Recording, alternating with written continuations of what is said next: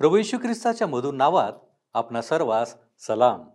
उपासना कार्यक्रमामध्ये आपले हार्दिक स्वागत. प्रियांनो आतापर्यंत आपण अब्राहम आणि सारा या जोडप्याचा सहप्रवास पाहिला. आता एका दुःखाच्या वळणावर अब्राहम आहे असे दिसून येते. अब्रामाची पत्नी सारा हिचा जीवन प्रवास संपलेला दिसतो. पुढे अब्राहम हेतींकडून मृतांना पुरण्यासाठी जमीन विकत घेतो. हा वृत्तांत आपण अभ्यासणार आहोत. तर मग चला प्रियानो आपण आजच्या अध्ययनाची सुरुवात करूया. श्रोत्यानो तुम्हाला ऐतिहासिक स्थळांना भेटी देणे आवडते की नाही हे मला माहिती नाही. मला मात्र ते आवडते. आणि मला एका ऐतिहासिक किल्ल्याला दिलेली भेट या संदर्भात फार स्पष्टपणे आठवते. या किल्ल्याचा मुख्य दरवाजा फार उंच व भव्य होता. आणि त्याच्या त्या लाकडी दरवाजांना जाड जाड अणकुचीदार खिळे होते. जर शत्रूचा हल्ला झाला तर हा दरवाजा आतून कडेकोट बंद करीत आणि त्याला बाहेरून धडका देऊन उघडणे एक अशक्य गोष्ट असे. कारण हत्तीच्या साह्याने त्या प्रचंड दरवाजाला धक्का देणे एवढी एकच गोष्ट शक्य असे. परंतु या अणकुचीदार खिळे असलेल्या दरवाजाला धडक देण्यास हत्तीही नाकुश असत. अशा वेळेस शत्रुपक्ष आपल्या एखाद्या कैद्याला त्या दरवाजावर बांधित आणि त्याच्या अंगावर हत्तीने धडका द्यावा व दरवाजा उघडावा अशी तरतूद ते करीत असत. ही कल्पना अतिशय निघरून व निर्दयी वाटते पण जुन्या काळातली ही एक युद्धाची पद्धत होती. तुम्हाला व मला देवाच्या राज्यात प्रवेश मिळावा यासाठी देवाने आपल्या एकुलत्या एका पुत्राला अशाच प्रकारे मरणाच्या हाती सोपवले आणि आमच्याकरिता तारणाचा दरवाजा उघडला. आभ्रामाचे हे कृत्य देवाच्या महान त्यागाची पूर्व कल्पना देणारे आहे.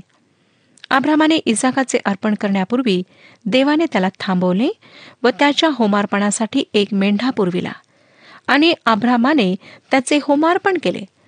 परंतु त्यानंतर दोन हजार वर्षानंतर देवाने येशू ख्रिस्तामध्ये प्रायश्चिताकरिता कोकरा पुरविला. देवाने आभ्रामाच्या पुत्राला राखले पण स्वतःच्या पुत्राला त्याने आम्हा सर्वांसाठी देऊन टाकले. उत्पत्तीचे पुस्तक बावीसावा अध्याय सतरावे आणि अठरावे वचन सांगते. उत्पत्तीचे पुस्तक बावीसावा अध्याय सतरावे आणि अठरावे वचन. याच तो मी तुला आशीर्वादित करीन व वृद्धीच वृद्धी करून तुझी संतती आकाशातील ताऱ्यां इतकी समुद्र तिरीच्या वाळू इतकी होईल असे करीन. तुझी संतती आपल्या शत्रूंची नगरे हस्तगत करील. तू माझा शब्द ऐकला म्हणून पृथ्वीवरची सर्व राष्ट्रे तुझ्या संततीच्या द्वारे आशीर्वादित होतील. श्रोत्यानो परमेश्वर आभ्रामाच्या कोणत्या संतानांविषयी बोलत आहे असे तुम्हाला वाटते? गलतीकरास पत्र तिसरा अध्याय आणि सोळावे वचन संतानाविषयी काय सांगते ते आता आपण वाचूया. गलतीकरास पत्र तिसरा अध्याय सोळावे वचन. तर आभ्रामाला व त्याच्या संतानाला ती वचने दिली होती. आणि संतानांना असे अनेकांविषयी तो म्हणत नाही तर तुझ्या संतानाला असे एकाविषयी म्हणतो तो एक तर ख्रिस्त आहे. म्हणजे पवित्र शास्त्रानेच आभ्रामाचे संतान या शब्दाचा अर्थ स्पष्ट केला आहे. गलतीकरासपत्र तिसरा अध्याय आठव्या वचनात पॉल म्हणतो गलतीकरासपत्र तिसरा अध्याय आठवे वचन आणि देव राष्ट्रांच्या लोकांना विश्वासाकडून न्याय ठरवेल हे अगोदर पाहून शास्त्रलेखाने पूर्वीच आभ्रामाला शुभवर्तमान सांगितले की तुझ्यामध्ये सर्व राष्ट्रे आशीर्वादित होतील. जेव्हा देवाने अब्रामाला आपल्या पुत्राचे इजाकाचे वेदीवर अर्पण करण्याविषयी आदेश दिला तेव्हाच त्याने अब्रामाला हे शुभवर्तमान सांगितले. तो अब्रामाला म्हणाला तुझ्या संतानाकडून सर्व राष्ट्रे आशीर्वादित होतील आणि ते संतान म्हणजे ख्रिस्त होय. हे देवाने आब्रामाला दिलेले शुभवर्तमान होते. आम्ही इस्रायलाच्या मूळ पुरुषांना म्हणजे अब्राम इजाक व याकोब यांना व जुन्या करारातील अनेक महत्त्वाच्या व्यक्तींना आमच्या इतके महान व अत्यंत हुशार ते नव्हते असे समजतो. आणि आम्हाला जितके ज्ञान आहे तितके त्यांना नव्हते असे आम्हाला वाटते. परंतु श्रोत्यानो मला असं वाटते की ख्रिस्ताच्या आगमनाविषयी व शुभवर्तमानाविषयी अभ्रामाला अधिक काही माहिती होते. प्रभू येशूने योहान कृष शुभवर्तमान आठवा अध्याय छप्पन्नाव्या वचनात म्हटले योहान कृष शुभवर्तमान आठवा अध्याय छप्पन वचन. तुमचा बाप अब्राम माझा दिवस पाहायला हर्षित झाला आणि तो पाहून त्याला आनंद झाला. आणि म्हणून आपल्याला जाणवते त्यापेक्षा अधिक ज्ञान अब्रामाजवळ होते. हे स्पष्ट होते. देवाने अब्रामाला पुष्कळ प्रगट केले होते परंतु अजून जगामध्ये तारक आलेला नव्हता. आणि तो अजून एकोणीसशे वर्षांपर्यंत येणारही नव्हता. आपण पाहिले की त्या मोरिया देशातल्या डोंगरावर आब्रामाने जे इजाकाचे अर्पण देऊ केले ते ख्रिस्ताच्या वधस्तंभावरील अर्पणाचे प्रतीक होते. आणि जशी आभ्रामाने इझाकाच्या अर्पणासाठी स्वतःची मानसिक तयारी केली तसा इझाक त्याच्या दृष्टीने मेलेलांमध्ये जमा होता. पण या तयारीनंतर तिसऱ्याच दिवशी त्या पर्वतावर देवाने आब्रामाला इझाक परत दिला. व अशा प्रकारे हे दृश्य ख्रिस्ताच्या पुनरुत्थानाचेही प्रतीक आहे. आपण अब्रामाला जो एक विशेष आशीर्वाद देण्यात आला त्याविषयी वाचले. तो हा होता की तुझ्या संतानाकडून पृथ्वीतली सर्व राष्ट्रे आशीर्वादित होतील. श्रोतानो आज पृथ्वीवरील सर्व राष्ट्रांमध्ये येशू ख्रिस्ताच्या सुवार्तेची घोषणा होत आहे. आणि अनेकांना देवाने त्याच्याद्वारे सिद्ध केलेल्या तारणाचा व नवीन जन्माचा अनुभव येत आहे. पापक्षमा व सार्वकालिक जीवन या दोन आशीर्वादांशिवाय दुसरे कोणतेही आशीर्वाद मोठे आहेत असे मला वाटत नाही. श्रोत्यानो माणूस मुळातच नैतिक स्वभावाचा प्राणी आहे म्हणून जेव्हा तो त्या नैतिक स्वभावाच्या विरुद्ध एखादे कृत्य करतो तेव्हा त्याच्या मनात अपराधाची जाणीव निर्माण होते व ही अपराधाची जाणीव इतकी प्रभावशाली असते की ती त्याच्या संपूर्ण जीवनाला व्यापून टाकते व त्याला एक साधारण जीवन जगणे कठीण होऊन बसते. कलसेकर पत्र पहिला अध्याय आणि चौदाव्या वचनामध्ये वचन आम्हाला सांगतं त्याच्या ठाई म्हणजे येशू ख्रिस्ताच्या त्याच्या रक्ताच्या द्वारे आम्हास आमची खंडणी भरून मिळवलेली सुटका म्हणजे आमच्या पापांची क्षमा मिळाली आहे. श्रोतानो अपराधाची जाणीव पुसून टाकण्याचा केवळ एकच उपाय आहे आणि तो उपाय देवाने स्वतः दिलेला आहे आणि तो उपाय म्हणजे येशू ख्रिस्ताच्या कालवरी येथे सांडलेल्या रक्तावर विश्वास ठेवणे. स्तोत्रकर्ता बत्तीसावे स्तोत्र आणि पहिल्या वचनामध्ये म्हणतो ज्याच्या अपराधाची क्षमा केलेली आहे ज्याचे पाप झाकलेले आहे तो सुखी आहे. तुम्ही कोणी असा तुम्हाला तुमच्या अपराधाच्या जाणीवेपासून सुटका हवी आहे हे सत्य तुम्ही नाकारू शकत नाही. आणि त्यासाठी देवाने आम्हा सर्वांना ख्रिस्तामध्ये उपाय दिलेला आहे. आणि तो उपाय स्वीकारण्यासाठी तो तुम्हाला आमंत्रित करीत आहे. यशयाचे पुस्तक पहिला अध्याय अठरावे वचन सांगते. यशयाचे पुस्तक पहिला अध्याय अठरावे वचन. यहोवा म्हणतो आता या आपण एकमेकांशी वाद करूया. तुमची पापे जरी लाखेसारखी असली तरी ती हिमासारखी पांढरी होतील. किरमिजाप्रमाणे जरी ती तांबडी असली तरी ती लोकरीसारखी होतील. माणसाला मग तो कोणत्याही राष्ट्राचा वर्णाचा किंवा वंशाचा असो पुरुष असो स्त्री असो पाप क्षमेची गरज आहे. आणि त्यासाठी त्याने स्वतःच्या बुद्धीने कितीही प्रयत्न केलेत तरी त्याचे अपराध पुसल्या जाऊ शकत नाहीत. त्यासाठी ख्रिस्ताच्या पवित्र व निर्दोष रक्ताचीच गरज आहे. मानवाची दुसरी आध्यात्मिक गरज आहे ती सार्वकालिक जीवनाची आहे. प्रत्येक माणसाला मरणानंतरही जगायला हवे असते. मग तो माणूस सुशिक्षित असो की अशिक्षित असो? आपले अस्तित्व जगात उरावे यासाठी मानव त्या बुद्धीने नानाविध प्रयत्न करतो. परंतु त्याचे हे सर्व प्रयत्न अयशस्वी ठरतात. कारण मरावे परी कीर्तिरूपे उरावे असे असले तरी कीर्ती ही शाश्वत नाही. पवित्र शास्त्र आम्हाला सांगते की मरणानंतर जीवन आहे. ते केवळ येशू ख्रिस्तामध्ये असलेल्यांसाठी आहे. कारण येशू ख्रिस्ताने पाप्यांसाठी वधस्तंभावरील लज्जास्पद मरण सोसल्यानंतर त्याला पुरण्यात आले आणि त्यानंतर तो तिसऱ्या दिवशी मरणातून पुन्हा उठला. त्याने मरणावर विजय मिळवला. त्यालाच आपण पुनरुत्थान असे म्हणतो. आणि जे येशू ख्रिस्तावर व त्याच्या मरण व पुनरुत्थानावर विश्वास ठेवतात ते पवित्र शास्त्र सांगते त्याप्रमाणे मरणातून जीवनात पार जातात. या दोन आशीर्वादांव्यतिरिक्त अगणित आशीर्वाद आम्हाला येशू ख्रिस्ताद्वारे प्राप्त होतात. खरोखर आब्रामाला देवाने जे संतानाविषयी अभिवचन दिले ते अशा प्रकारे पूर्ण झाले आहे. अब्रामाने देवाचा शब्द मानल्याने हा आशीर्वाद त्याला प्राप्त झाला. अब्रामाचे आज्ञापालन विश्वासावर अवलंबून होते आणि विश्वासामुळेच कृती केल्या जाते व कृतीशिवाय विश्वास निर्जीव आहे. आता आपण बावीसावा अध्याय एकोणीस आणि वीस वचने वाचूया. बावीसावा अध्याय एकोणीस आणि वीस वचने सांगतात मग अब्राहम आपल्या सेवकाकडे परत आला आणि ते उठून त्याचबरोबर बैरशेबा येथे गेले आणि अब्राहम बैरशेबा येथे राहिला.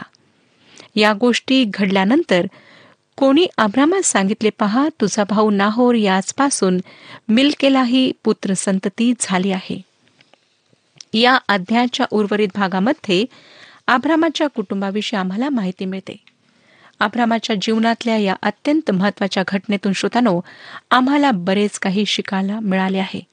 आणि मला खात्री आहे की त्याद्वारे आमच्या आत्मिक जीवनामध्ये वृद्धी झालेली आहे. आता आपण तेविसावा अध्याय पहिली दोन वचने वाचूया. सारा एकशे सत्तावीस वर्षे जगली एवढेच तिचे आयुष्य होते.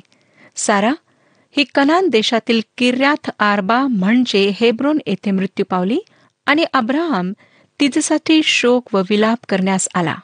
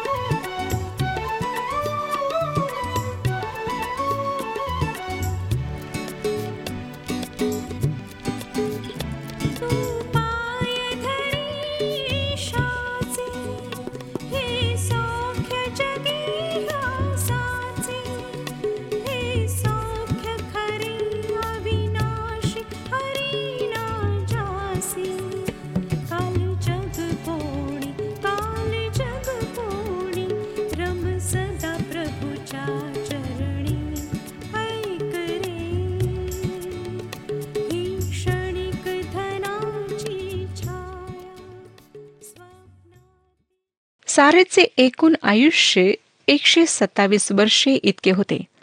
तिचा आभ्रामाशी विवाह कोणत्या वर्षी झाला हे आम्हाला सांगण्यात आलेले नाही. पण एवढे खरे श्रोत्यानो की या दोघांनी सुखी वैवाहिक जीवनाची अनेक वर्षे उपभोगली. आम्हाला दिसतं श्रोत्यानो की दोन वेळा आभ्रामाने तिच्या बाबतीत खोटे सांगितले.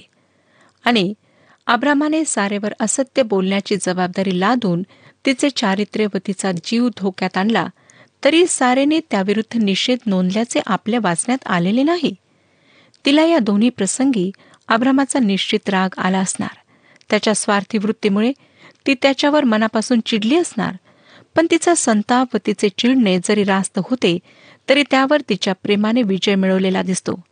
आपल्या पतीचे प्राण वाचविण्यासाठी आपला स्वतःचा जीव धोक्यात घालायला तिने मागेपुढे पाहिले नाही व दोन्ही प्रसंगी तिने आपल्या पतीला साथ दिली. ज्या या दोन प्रसंगांमधून आभ्रामाचा कमकुवतपणा दिसून येतो त्याच या प्रसंगांमधून सारेच्या व्यक्तिमत्वाचे सामर्थ्य दिसून येते. परंतु जरा एक मिनिट थांबा. मी सारेच्या या साथीचे कौतुक करीत आहे असे समजू नका. मी केवळ हे सांगत आहे की स्वतःच्या जीवावर प्रसंग बेतत असतानाही सारेने जे धैर्य दाखवले व आपल्या पतीवरचे प्रेम सिद्ध केले त्याची आम्ही दखल घ्यायला हवी. आज आमच्या सभोवतालच्या समाजात मी अशा अनेक भगिनींना पाहते ज्या आपल्या पतीच्या दुबळेपणात त्यांना सावरून धरता येईल अशी साथ देण्याचा आटोकाट प्रयत्न करतात. त्याच्यासाठी वाटेल तो त्याग करण्याची त्यांची तयारीच असते असे नाही तर तो त्याग त्या करतातही. आणि श्रोत्यानो पत्नी आपली भूमिका अशा प्रकारे निभावते. सारेचा बचाव देवाने आपल्या सार्वभौम सामर्थ्याने केला पण इतर सर्वसाधारण स्त्रियांचे काय? तो त्यांना मदत करायला त्यांचा बचाव करायला तयार आहे काय? होय श्रोत्यानो निश्चितच आहे. कारण तो आम्हापैकी प्रत्येक व्यक्तीवर प्रेम करतो. आमच्यापैकी प्रत्येकजण त्याच्या दृष्टीने मोलवान आहे आणि त्याची इच्छा आहे की आम्ही आपल्या सर्व संकटांमध्ये कठीण प्रसंगांमध्ये त्याच्याकडे जावे. तो आमचा निर्माण करता आमच्या तारक येशू ख्रिस्ताचा पिता आहे आणि तो आमचे सहाय्य करण्याकरिता सतत तयार आहे. जर आम्ही ख्रिस्ताच्या पवित्र नावात त्याच्याकडे जाऊ तर आमच्या प्रार्थना ऐकण्यास तो तयार आहे.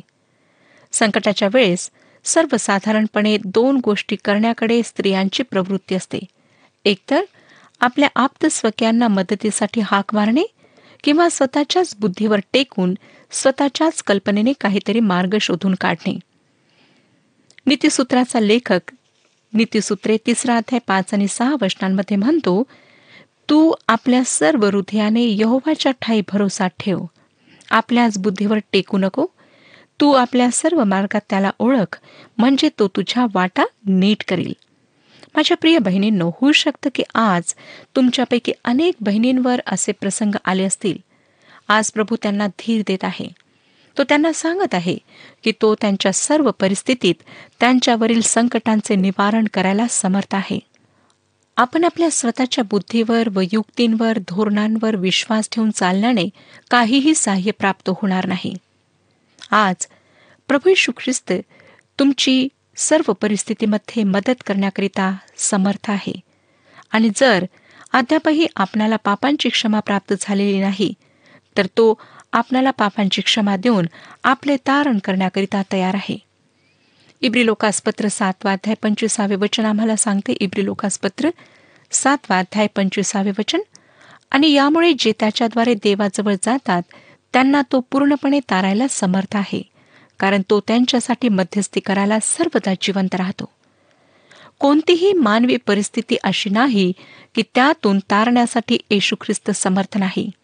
येशू ख्रिस्त सर्व समर्थ आहे. सारा व अब्राम यांच्या वैवाहिक जीवनावरून ही एक महत्वाची गोष्ट आम्हाला शिकायला मिळते. ऐरवी सारा एक आत्मिक सौंदर्य लाभलेली स्त्री होती आणि आपल्या पतीच्या विश्वासाच्या जीवनात त्याला योग्य ती साथ तिने दिली होती. अर्थात इश्मायलाच्या बाबतीत ती खूपच जबाबदार होती. तरीही तिच्या मौन अशा साथीचा आभ्रामाला निश्चितच फायदा झाला असावा. तिने आपल्या भटक्या जीवनपद्धतीविषयी कधी कुरकुर केली नव्हती. जीवनाविषयीचा तिचा दृष्टिकोन सकारात्मक होता आणि ज्या प्रकारची व्यक्ती इझाक बनला होता त्यावरून तिने त्याचे किती सुंदर संगोपन केले ते दिसून येते. श्रोत्यानो कोणत्याही विश्वासणाऱ्याच्या पत्नीमध्ये आवश्यक असलेले सद्गुण सारे मध्ये होते. आणि देवाने तिलाही अब्रामाप्रमाणेच आशीर्वाद दिला. देवाने सांगितले की मी तिला आशीर्वाद देईन आणि तिच्यापासून राष्ट्र निर्माण होतील. लोकांचे राज्य तिच्यापासून निघतील. आभ्रामासारख्या दृढ विश्वास असणाऱ्या व्यक्तीला योग्य साथ देणारी पत्नी सारा होती. तिच्या मृत्यूने आभ्रामाला शोक झाला आणि तो तिच्या मरणाच्या ठिकाणी गेला. तेविसावा अध्याय तीन आणि चार वर्षने सांगतात आब्राम आपल्या मैत्याजवळून उठून हे तीच म्हणाला मी तुमच्यामध्ये उपरी व परदेशी आहे. माझ्या मालकीचे कब्रस्तान तुमच्यामध्ये असावे म्हणून मला जागा द्या. म्हणजे मी आपल्या मैतास दृष्टी आड करेन. वास्तविक श्रोत्यानो अब्राम कनान देशात राहत होता आणि हा देश त्याच्याकरिता वचनदत्त देश होता. आणि तरीही तो या देशामध्ये स्वतःला परका व उपरी समजत होता. कारण त्याविषयीच्या वचनाची परिपूर्ती अजून झाली नव्हती. या एका सत्याव्यतिरिक्त या वाक्यातून आभ्रामाची नम्रताही दिसून येते. तो हेथाच्या संतानांशी अधिकारवाणीने बोलू शकला असता आणि हक्काने जमिनीची मागणी करू शकला असता परंतु त्याने तसे केले नाही.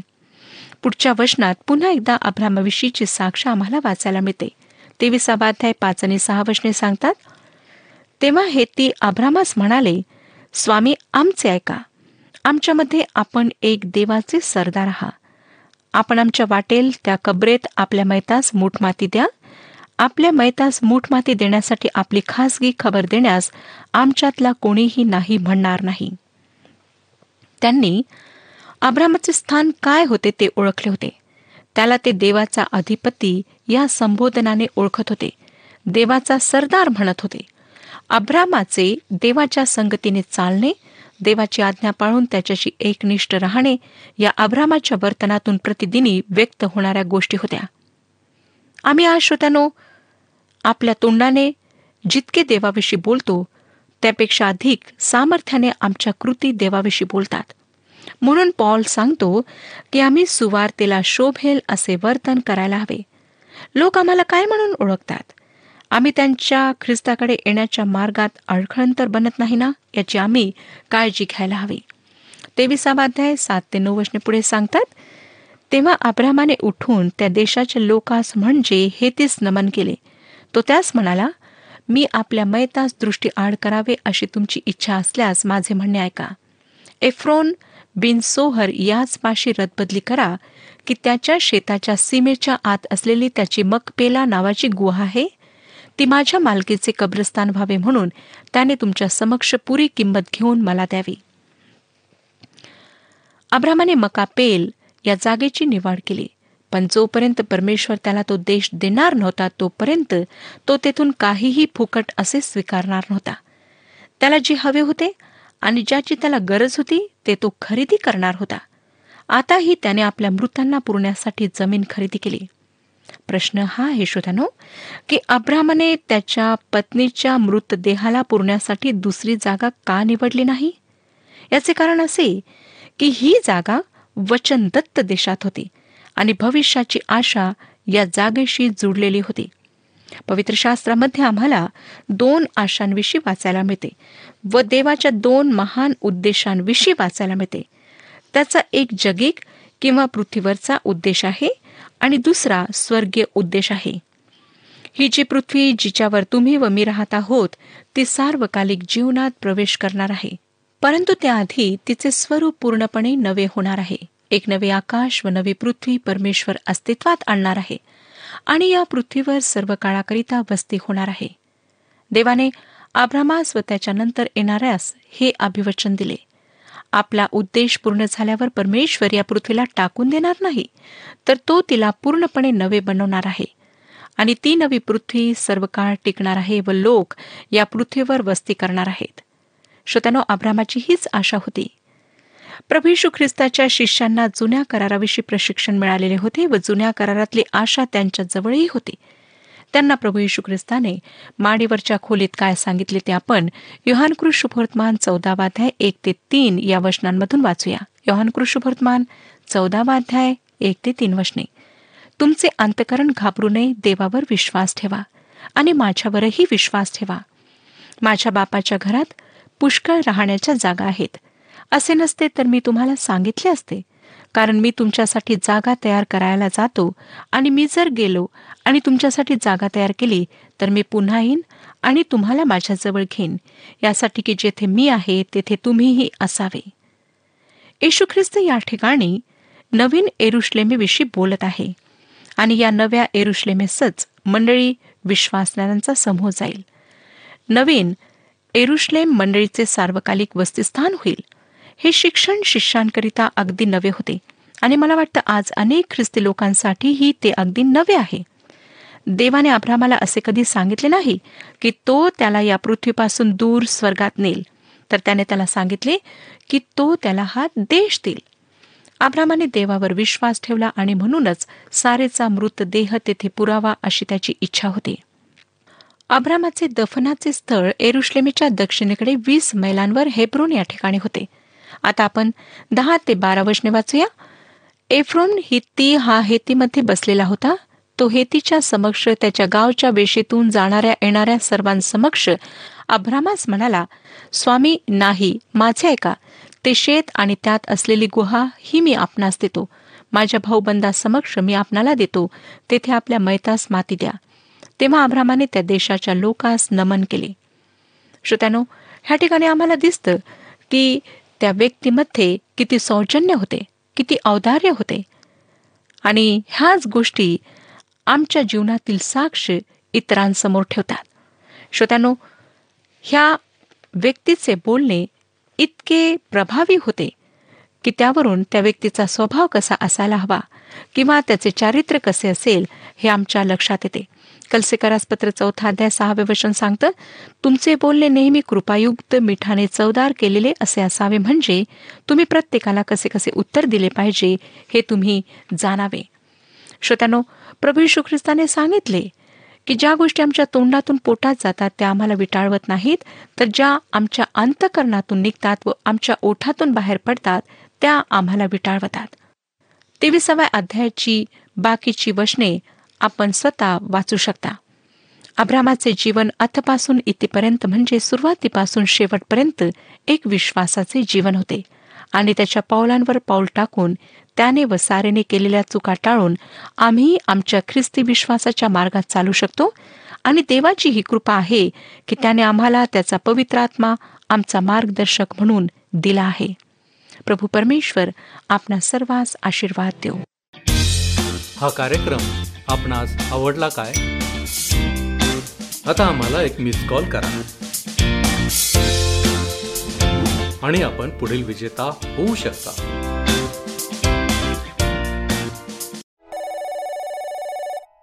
प्रियांनो या सर्व घटना आपल्याला आठवण करून देतात की अब्राहम जे काही करत होता ते देवाच्या इच्छेनुसार करत होता. परंतु आपले काय?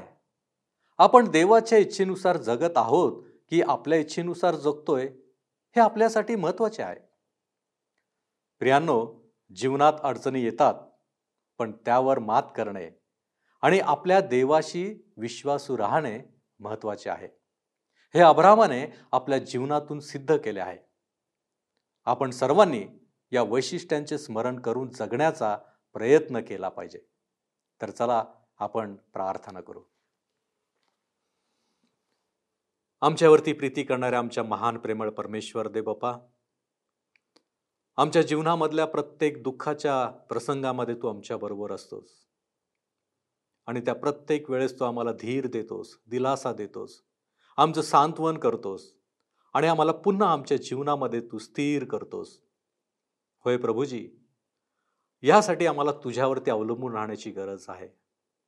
आभरामाच्या जीवनामधलं दुःखाचं वळण आज आम्ही पाहिलेलं आहे.